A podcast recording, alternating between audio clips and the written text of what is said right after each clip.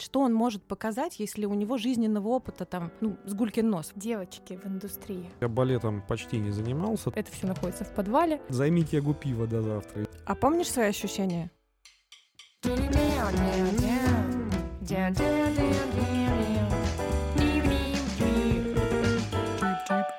Всем привет, с вами подкаст «У кого не хватает экспертизы». Меня зовут Аня Жиромская. А я Маша Шаталова, и я рекрутер в рекрутинговом агентстве Айтива. А я там работаю офис-менеджером. Цель подкаста — рассказать о разных профессиях, о том, как до них добраться, как поменять свою жизнь, если очень хочется, и как развиваться, если сильно приспичило. А сегодня у нас в гостях Виктор Лыков. Привет, Витя. Привет-привет, барышни. С чего начать представление? Если смотреть твой инстаграм, то начинается оно со слова «бухлоцман». Главный по бутылочкам в The Head Group — основатель Fiddler's Green, Red Corner, Dogs Drum и Баталер. Ну да. Но это уже не... Это уже по другой тематике. Это уже не барная тематика. Все остальные регалии, я думаю, мы сегодня если вспомним, то вспомним, но мы хотели с тобой все-таки поговорить в первую очередь про барную историю и про, про... бухло. Про бухло. Да, взрослый подкаст. Витя, вообще расскажи, ты слушаешь какие-то подкасты или Слушай, я практически не слушаю подкасты, потому что я все-таки визуал, я читаю очень много, иногда что-нибудь смотрю, но мне тяжело тратить время на, опять же, на просмотр и на прослушивание. Я слушаю некоторые тематические барные подкасты, посвященные барной индустрии, ну, барменам и вообще, так сказать, своей профессиональной деятельности. Например, есть шикарный подкаст «Ты ж бармен», который ведет Яна Айдарова прям вот рекомендую. Есть, например, подкаст про виски, который тоже весьма интересный. Есть сайт Айла.ру, у которого есть еще один проект, который посвящен виски и виски индустрии в целом, который ее, сказать, раскладывает по полочкам. И вот, наверное, эти подкасты я слушаю, но я их слушаю, когда бегаю по утрам. А приходил в гости кому-нибудь уже в подкасты? Да, приходил. О, по... какие? Приходил в подкаст Кости Дринкхакер который тоже ведет довольно классный и интересный подкаст по барной индустрии, и мы с ним говорили про ром. С чего началась идея открыть заведение? Когда она у тебя началась? Она же, ну, как известно, есть у всех. Все когда-либо ну, все хотят рок-группу. Когда, когда, когда-нибудь хотят открыть свой кабак. Да. да, и открыть свой кабак. Вот твой первый кабак в мечтах, он какой был и в каком возрасте? Я думаю, что лет в 12 я хотел открыть ирландский паб. Нормальное начало. Ранний мальчик. Ну а когда еще? Я не знаю других возрастов. А под, э, то есть это сразу был ирландский паб, и дальше он не трансформировался ни во что, он не превращался, я не знаю, в кафе Пушкин или что-нибудь такое? Нет, он не превращался в кафе Пушкин, но он, безусловно, трансформировался. То есть понятно, что набираясь там жизненного опыта и там какой-то насмотренности путешествия за границей, я подмечал какие-то классные как бы штуки, какие-то идеи, концепты, организацию пространства, фишечки. Все это у меня нарастало, нарастало, нарастало. Но по большому счету в барную индустрию я попал случайно. Вот, это хотела тоже спросить. Вот между э, желанием открыть ирландский паб и когда ты открыл свой самый первый бар, кем ты был в этом промежутке? Что тебя все-таки сподвигло открыть? Ну, дело? как это? Его величество случай, как всегда. Ну, слушай, кем я только не был. То есть, действительно, проще рассказать, кем я не был, чем кем я был. У меня два технических высших образования. Я инженер-технолог-проектировщик. Я работал больше 10 лет на заводе по специальности. И что ты проектировал? Программировал станки с программным управлением. Сначала я занимался станками, потом я занимался проектированием интерьеров, там, деревяшки, окон, дверей, лестниц, в общем, всего, что можно сделать из ценных пород дерева. Потом я вел авторский надзор монтажа, потом я руководил двумя болтусами, которые делали все то же самое. Потом мне надоело, и я ушел, так сказать, в окончательно в алкогольный бизнес. А с какой позиции ты туда ушел? Ведущего инженера. Как это? Можно сказать, начальника проектного отдела. Понятно. И непонятно одновременно. Смотри, это были параллельные процессы в какой-то момент для тебя? Да, в какой-то момент это были параллельные процессы. Не, ну скажем так, что все довольно просто, что я работал на строительстве таких элитных интерьеров, и мы строили гостиницы, церкви, офисы, в том числе бары и рестораны. И в какой-то момент я наблатыкался на их строительстве, и так произошло, что подружился вот с моим теперешним другом и компаньоном, легендарной в Санкт-Петербурге личностью, Сидом Фишером. И мы довольно быстро сошлись как раз на почве любви к ирландской музыке, вообще там к виски, каким-то классическим старорежимным историям. В какой-то момент он позвонил и сказал, говорит, слушай, а это, не хочешь за стойкой постоять? Я говорю, а давай, а чё бы не постоять?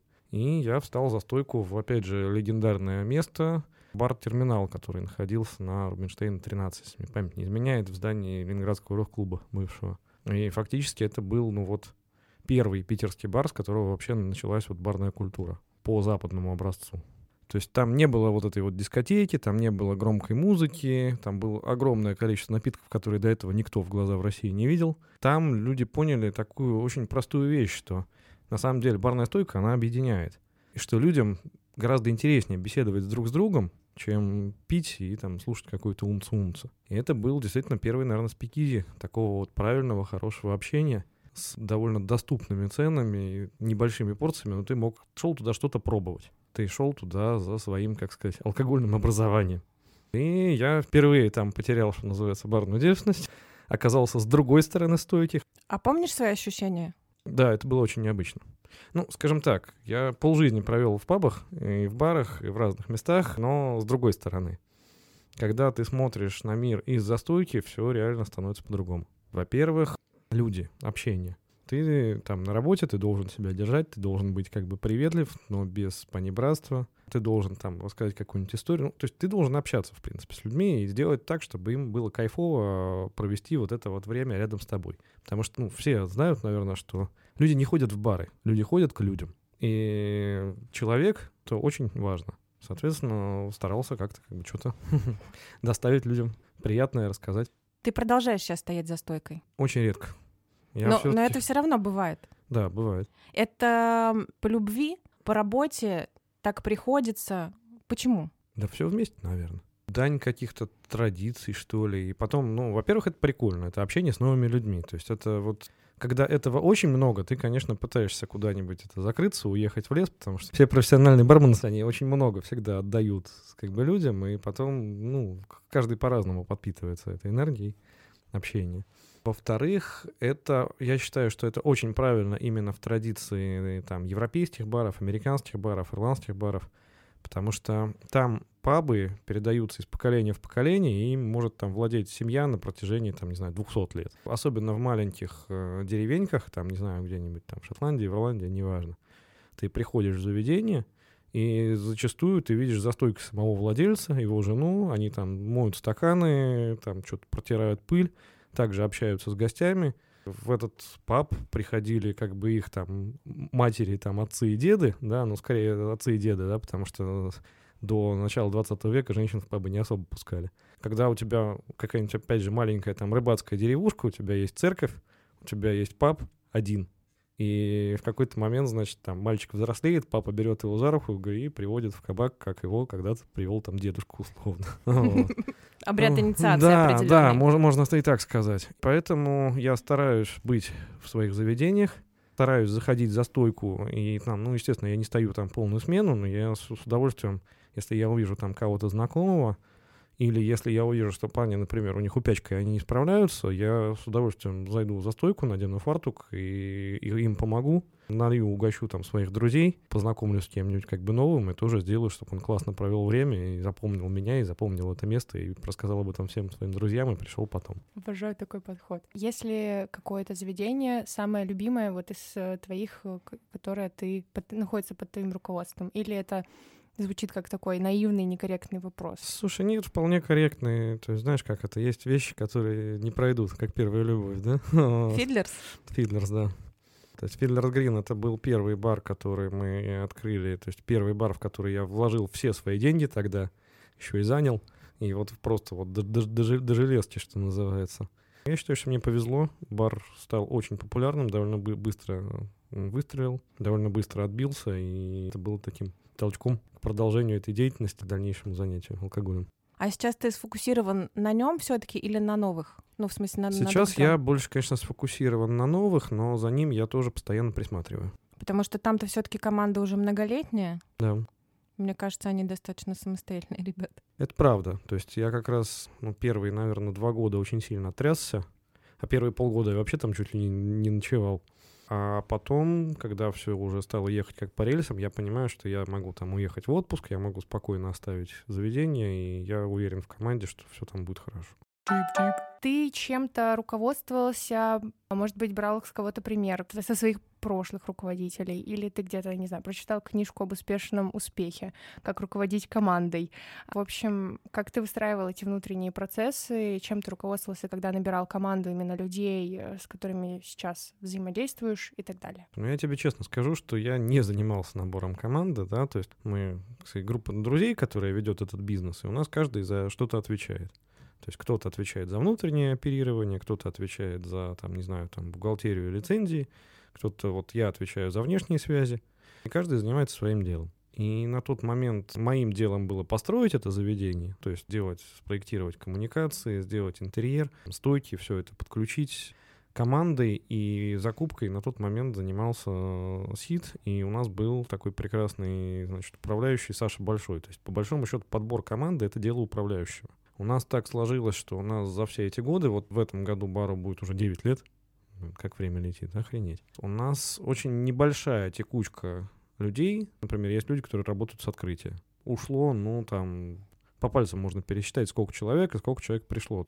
Люди, не знаю, мне хочется верить, что как-то им это место нравится, нравится там работать, и они за это место как-то держатся. Мне кажется, это очень нетипичное для общепита и для бара особенно история про нетекучку у барменов. Это правда. Как ты тогда сейчас строишь с ними отношения?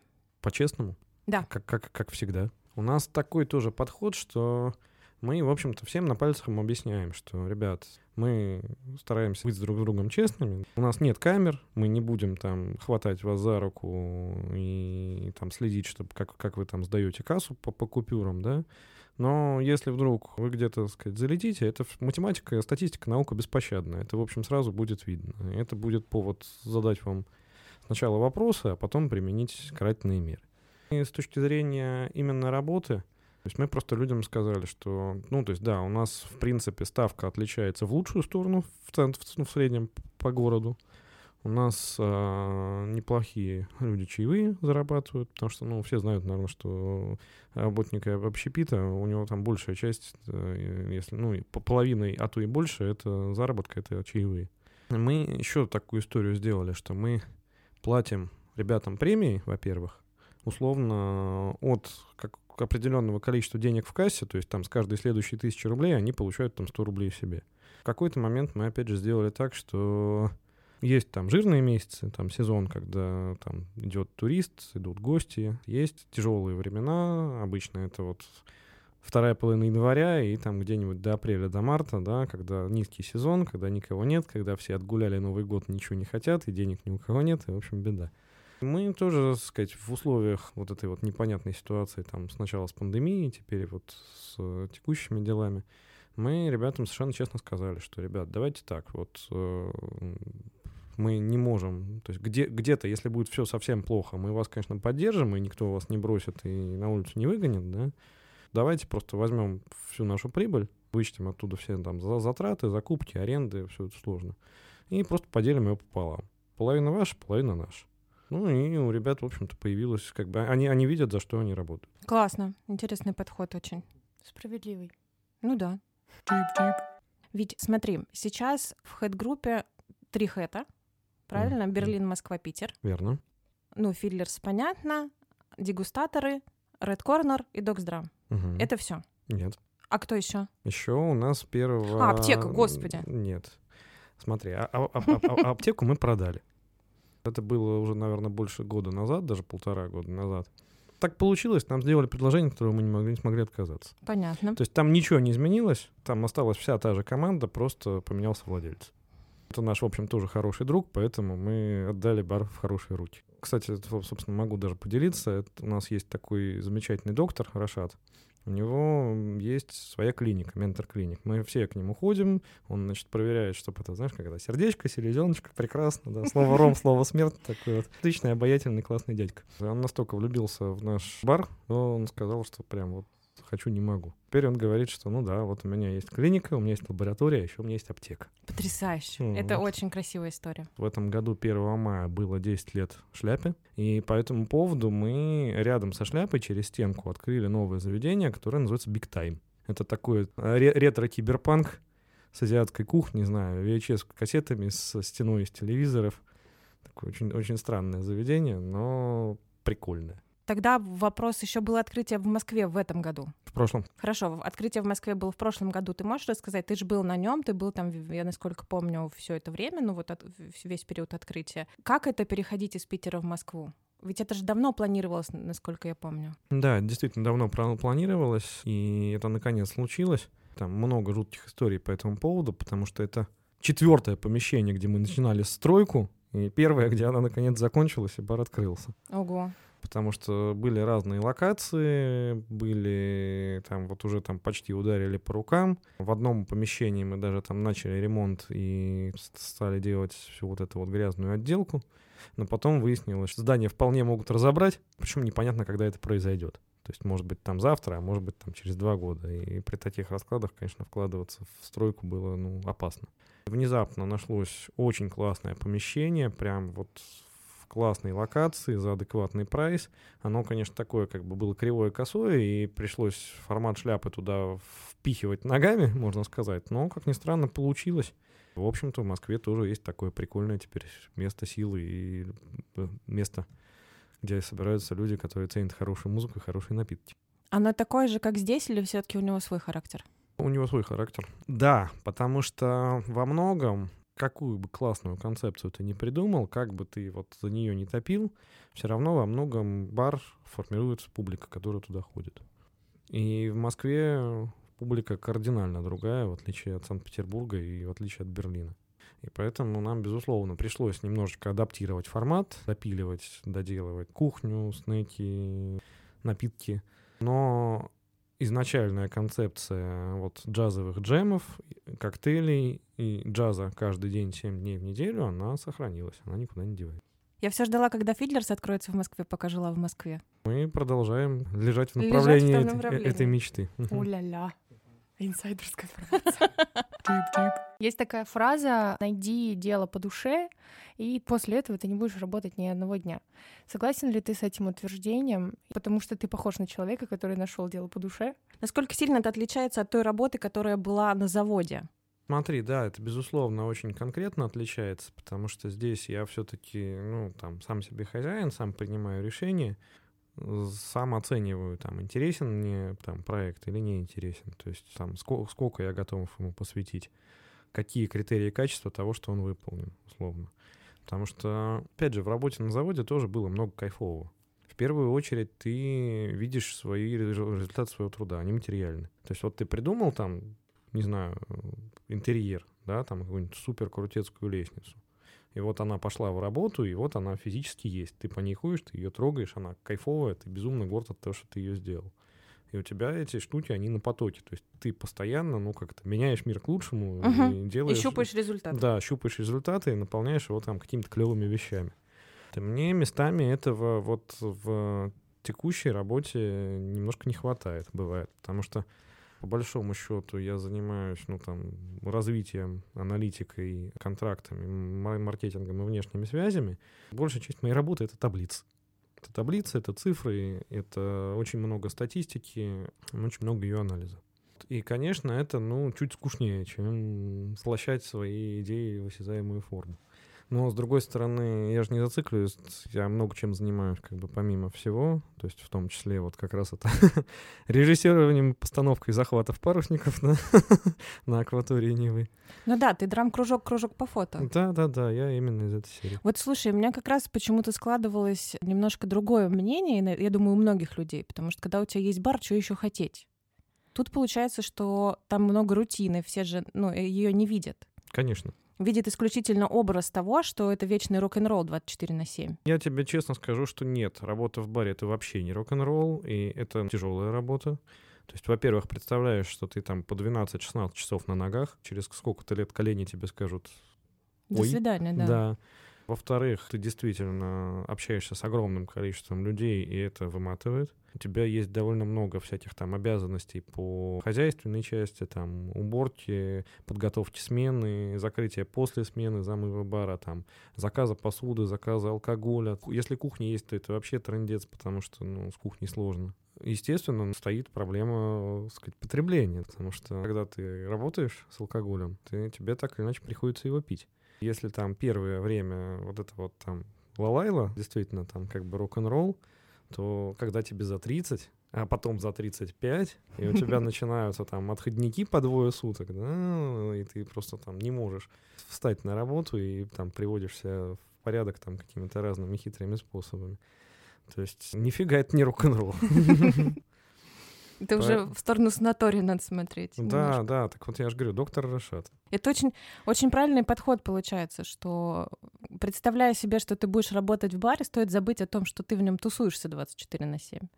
Это действительно уже тяжелая и трудная работа. Так и есть. А выгорание? Выгорание присутствует, бывает такое, но опять же, вот слава богу, что я могу себе позволить как это переключить картинку, куда-нибудь уехать, заняться какой-нибудь другой созидательной деятельностью и немножко выдохнуть, передохнуть. То есть ровно поэтому и возникает такое количество увлечений, для того, чтобы откуда-то брать энергию, ну, как, как, как, и чтобы ее потом также яростно отдавать. Да, да, при этом, смотри, вот я говорил там про наслушанность, про насмотренность у тебя еще для общения с людьми должно быть о чем им рассказать. Классно, когда ты там, не знаю, много читаешь, в принципе, культурно образован и подкован, это прям вообще хорошо. Что я считаю, что бармен, в первую очередь, это не человек, который там смешивает коктейли или там наливает рюмку, это человек, который должен уметь разговаривать, должен уметь общаться. А гораздо круче, если у него вот эти вот все байки и свои истории, они взяты там не из книжек, а из его жизни. У молодых начинающих как бы барменов у них такого нету. Ну вот приходит там, не знаю, там парень, да, которому там, ну, там 19 лет, да, вот он решился попробовать себя в баре. Он там что-то где-то читал, он там читал эту там Библию бармена, там, допустим, подписан на какие-то там тематические истории, там, про алкоголь, про коктейли, про еще что-то такое. Но вот что он может рассказать гостю из своей жизни, там, не знаю, как он к бабушке в Геленджик ездил, Поэтому как раз вот надо стараться жить максимально яркой, интересной жизнью, чтобы была возможность э, ей делиться и чтобы людям это было интересно. У нас как раз в пилотном выпуске мы записывали с Машей какие-то стереотипные истории от наших друзей. И моя подруга несколько лет работала в пабе в Саратове, ну, на разных позициях. И она рассказывала очень интересный стереотип, который был про нее потому что она закончила там вуз, она училась на юриста, где-то работала в очень престижном месте, и ей это было просто вот вилы выкидные. Она пошла работать в паб, и она рассказывает, вот там мне там условно 20, я там крутая по меркам там своих одноклассников и людей с внешней стороны, мне 30, я иду с подносом, потому что мне, ну, я свой анализ сейчас провожу, я потом буду учить людей. И в их голове я просто, ну, как бы в таком возрасте, да, и с подносом пива разношу. И она говорит, почему такой стереотип складывается, что взрослые люди за баром очень часто это какое-то, ну как-то неуместно в, в голове многих людей что это работа как раз молодняка. И она про это говорит, а что он может дать, что он может показать, если у него жизненного опыта там, ну, с гулькин нос вообще? Смотри, Ты, собственно, но, о том и говоришь. А, да, я, безусловно, о том и говорю. То есть вот эта вот история, что бар — это не работа, это так вот там студенческая возможность там поднять бабла, да, и потусоваться — это стереотип территории России и бывших союзных республик. То есть, например, вот если ты приедешь в Париж, сядешь в Шантане на Елисейских полях, человек, который к тебе подойдет, он будет, скорее всего, за 40, за 50, там, может быть, лысоватый, может быть, седой, в накрахмаленной белой рубашке, в строгом жилете, в строгом фартуке и очень вежливо у тебя поинтересуется. Какой кальвадос барышня хочет в это выпить, время суток. выпить в это время суток?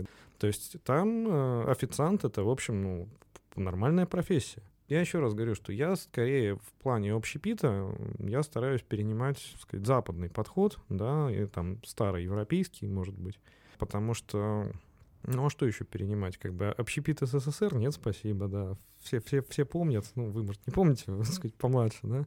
Я вот отлично помню. Лишний раз вообще не хотелось. Да, что помладше, его все равно легко можно найти отголоски да, сейчас. Да, да, так вот мы, да, у нас есть вещи, вещи, особенно в провинции, которые до сих пор оттуда тащатся. В, за границей бармен и официант — это, в общем, вполне себе уважаемая профессия. Люди точно так же, как ходят там к барменам, у них есть любимый ресторан, у них есть свой официант, которого они знают, там приветствуют, вставляют ему чаевые, и он говорит, что, вы знаете, вот рыба сейчас там не очень хорошая, но вот возьмите антрикот, он вот божественный, мясо там свежайшее. И люди, так сказать, они знают, к кому они ходят, зачем они ходят, и знают, что их не обманут, им будет хорошо. Это очень круто. Как ты думаешь, сколько должно пройти времени, чтобы такой уровень сервиса был в России? Это не так много, он уже начинает появляться, и вообще, по большому счету, индустрия гостеприимства в России, ну, дай бог, лет 15. Сейчас мы живем в время, как бы жизнь происходит очень быстро. Происходит огромное количество событий, происходит огромное количество перемен. Вещи, то есть, ну, не, не затягиваются. Поэтому я думаю, что если у нас будет там устойчивая динамика развития, я думаю, что лет через 10-15, в принципе, уже все должно быть хорошо. Ну, то есть не надо ждать там, пока вымрет три поколения, да, как у Моисея, сказать, 40, 40 лет, чтобы вот вы, вымерли эти все динозавры, им на смену пришел, значит, там кто-то новый. Слушай, а тебе случалось помогать кому-то открываться без финансового интереса? Вот прям помогать, наверное... Ну, хотя бы ну, лапку приложить. Нет, безусловно, я постоянно это делаю. То есть у нас же и паритетные отношения. Есть заведения, к которым я имею интерес, а есть заведения, к которым как бы, ну, просто как, как это, от любви к искусству? Нет, не от любви к искусству, а которые, которыми я занимаюсь как ну, там, управляющий условно, да, или там как аудитор, uh-huh. например. Хотя, не знаю, с другой стороны, мне за, за, за это зарплату платят. Поэтому прям вот совсем без интереса мне периодически там звонят коллеги, звонят какие-то друзья, которые просят какую-нибудь консультацию, что типа вот мы там собрались там строить вот то-то, то-то. Я обычно, ну, не отказываю в своем каком-то поверхностном анализе. Совсем глубоко просто так я закапываться не буду. Какое-то свое там оценочное суждение или какие-то слабые узкие места я ребятам ну, обязательно расскажу. Это очень классно, потому что, мне кажется, это помогает вообще всей среде расти. Так в том-то и дело, что у нас как раз среда очень прикольная и довольно дружная. То есть у нас мы не конкуренты, мы друзья. Мы ходим к друг другу там на дни рождения, мы когда закрываем заведение, идем к соседям пропустить стаканчик, и они точно так же как бы приходят. Есть, конечно, мудаки, как бы, которых... Ну, без них никуда. Ну. Слушай, наверное, это просто со стороны именно посетителя так кажется, что вы все отдельные какие-то точки на карте, и сложно себе представить, что, что это все какое-то большое сообщество, которое взаимодействует друг с другом постоянно. Более того, у нас, например, есть там профильные сообщества в сетях, у нас есть чатики управляющих по всему городу, там из серии там ребята, там займите льда, или там, там за, за, за, сказать, это сироп там нужен срочный, или там, не знаю, там газ кончился, займите ягу пива до завтра из серии, все, все, все, все выпили, да. И люди очень как бы отзывчиво помогают друг другу, это прикольно. Классно, это супер абсолютно. Девочки в индустрии. Вот, сейчас. Боль. Э, да, хочу сказать просто, что это не как хайповая история, просто мне интересно. Я сама работала в общепите, и когда приехала в Питер, собственно, ходила так по Рубинштейну туда-сюда, обратно.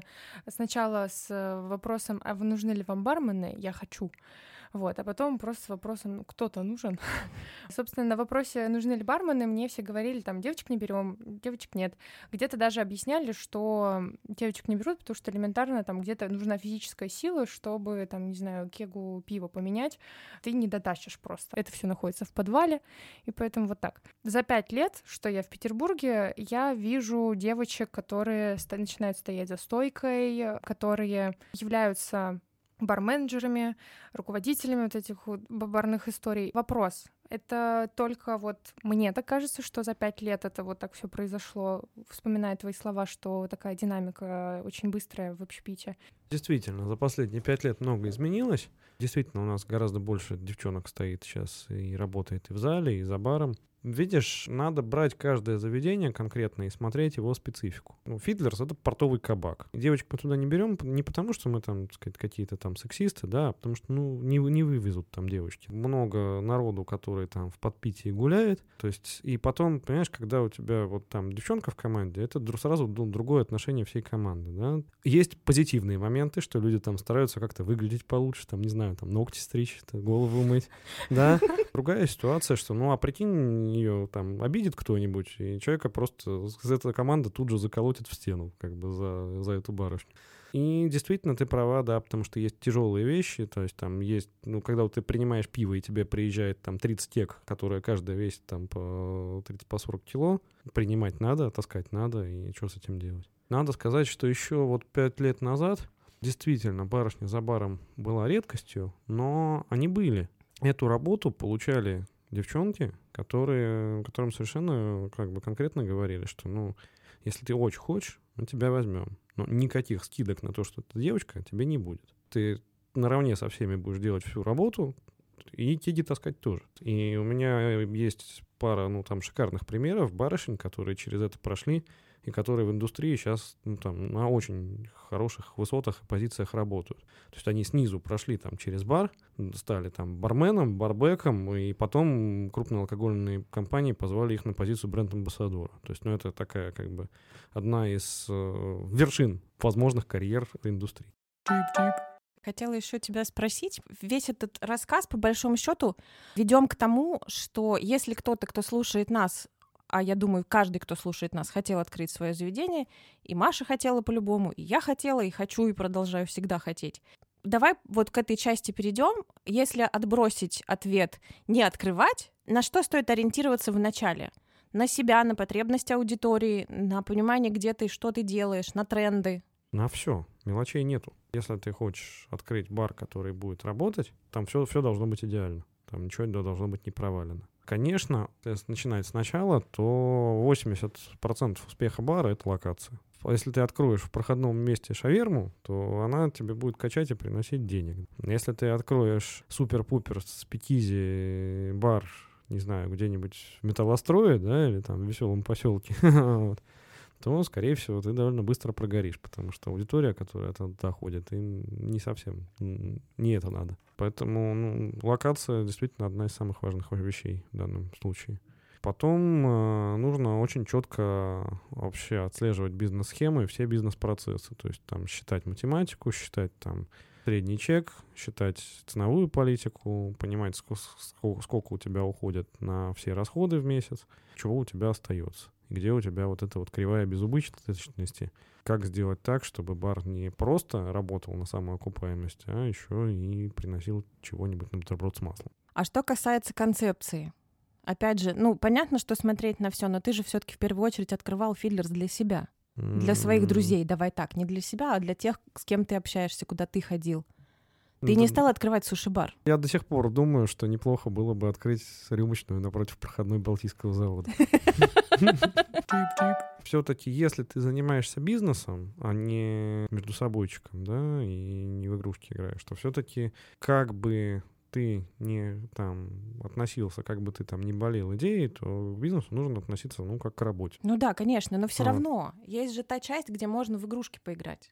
Есть, если все работает. Я имею в виду, что мы играем в игрушки, или мы все-таки вообще ни при каких условиях, ну, я просто всегда за то, чтобы делать для себя. Нет, себя ну, держать как цель за этого. Е- естественно, да. То есть ты делаешь то, что тебя прет, и ты являешься критерием как бы качества да. для себя же. Да, вот. да, да, я именно об этом и говорю. Ну, безусловно, то есть надо как бы к этому стремиться. Иногда приходится наступать себе на горло. Тебя часто это приходится делать?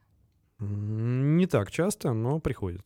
Ты привык к этому или это каждый раз тяжко? Я вообще, в принципе, склонен к компромиссам, поэтому мне, мне важен результат. Если я там где-то что-то подвинусь, но в целом все будет работать, то да и хрен с ним. Я еще хотела спросить про закрывающиеся заведения. Я просто сама помню, как я э, была расстроена, что закрыли полный балет. Я уже много раз тебе об этом говорила. Uh-huh. Я помню, что я так и не попала в Bottleneck. И я уверена, что еще есть куча проектов, которые у вас и не запустились, а вы хотели. И то, что запускалось, и было принято решение их закрывать. Где эта точка? Исключительно финансовая? Тут же еще как бы какой вопрос? Строишь ли ты заведение себе на свои деньги? Или ты строишь заведение кому-то, за бонус или там за процент или за бюджет, будешь ли ты также тащить и родить заведение, которое ты строишь там как консультант кому-то, как свое родное. Безусловно, проекты бывают и не выстрелившие. Я могу сказать, что я балетом почти не занимался, то есть в какой-то момент я там поставил свою алкогольную карту наладил там какие-то маркетинговые взаимодействия, но по большому счету это все, что, все, что я там делал, потому что заведение странном месте, со странной концепцией. В моем понимании оно, честно говоря, уже было мертворожденное. Тем не менее, оно сколько-то лет проработало. Мы пытались адаптировать как-то этот формат, менять меню, менять персонал. Ну, опять же, вот алкогольную карту. В какой-то момент оно жило на иностранцах, да, которые приезжали туда автобусами Мгм. и, и там обедали, ужинали, проводили время. Опять же, вот как только началась пандемия, мы поняли, что надо его закрывать, потому что все. Это тяжелое решение или это обычно достаточно быстрое? Нет, это тяжелое решение. Ну, слушай, ну ты вкладываешься в интерьер, вкладываешься в проектирование, там строишь это все, решаешь огромное количество вопросов, и вот когда оно уже у тебя выстрадано, и ты понимаешь, что ну нет, оно продолжает есть деньги и дальше, и дальше, и дальше, и надо как бы из этого питья выходить, потому что обанкротишься иначе. Бе- Безусловно, это решение сложное.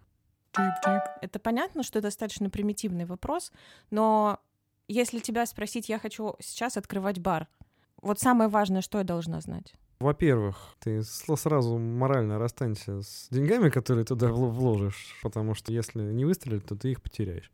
А может, еще и в долги залезешь. Безумство храбрых, венки со скидкой. Это потрясающе. Кем ты хотел быть в детстве? Летчиком. А а почему? А, откуда я знаю? И есть ли профессии, которые ты бы хотел еще освоить? Пилот малоавиации. То есть Понял. Летчик так и остался. Все сошлось. Я читала недавно, что ты собираешься осваивать подводную археологию. Я собираюсь продолжать, скажем так, и даже не то чтобы продолжать, а просто получить некоторое количество корочек и сертификатов. Как это девиз по жизни «больше корочек, богу корочек». У меня был опыт работы в археологической экспедиции в подводной. В какой-то момент, то есть, ну, захотелось как-то поучиться более глубоко этому. И у нас, к сожалению, практически никто не читает этот курс. И тут я вот вдруг нашел вот главу федерации, на которого вышел совершенно случайно. И он сказал, ну ладно, типа, вам надо, собери четырех человек, я вам отчитаю, там, засчитаю полевую практику и выдам вам дипломы. А это для того, чтобы... Это для того, чтобы иметь возможность по всем правилам организовывать экспедицию. А план какой-то есть у тебя уже, куда она будет? Нет, пока нет. То есть это просто на- начальный, начальный этап. Это просто, скажем так, документирование и работа по всем правилам исторической науки. Вот и все. То есть это, это больше бумажная наука, чем практическая. А чтобы стать летчиком, ты уже что-то начал там искать, не знаю, школу, лекторов, которые по тебе прочитают эти курсы? Я начал копить деньги. Понял. Это самое Это главное. отлично. Витя, спасибо тебе большое. Очень приятная беседа. Было приятно познакомиться с тобой. Супер, спасибо вам. Спасибо тебе огромное. Хочется сказать большое спасибо Антону Солодкому, Варе Невзоровой. а Антону за нашу заставку и музыкальную часть наших чип-чип. А Варечке за нашу обложечку прекрасную. Спасибо, ребята. Спасибо вам большое. Если вы хотите тоже продолжить сотрудничество, пишите нам. Все, пока-пока. Пока. Пока.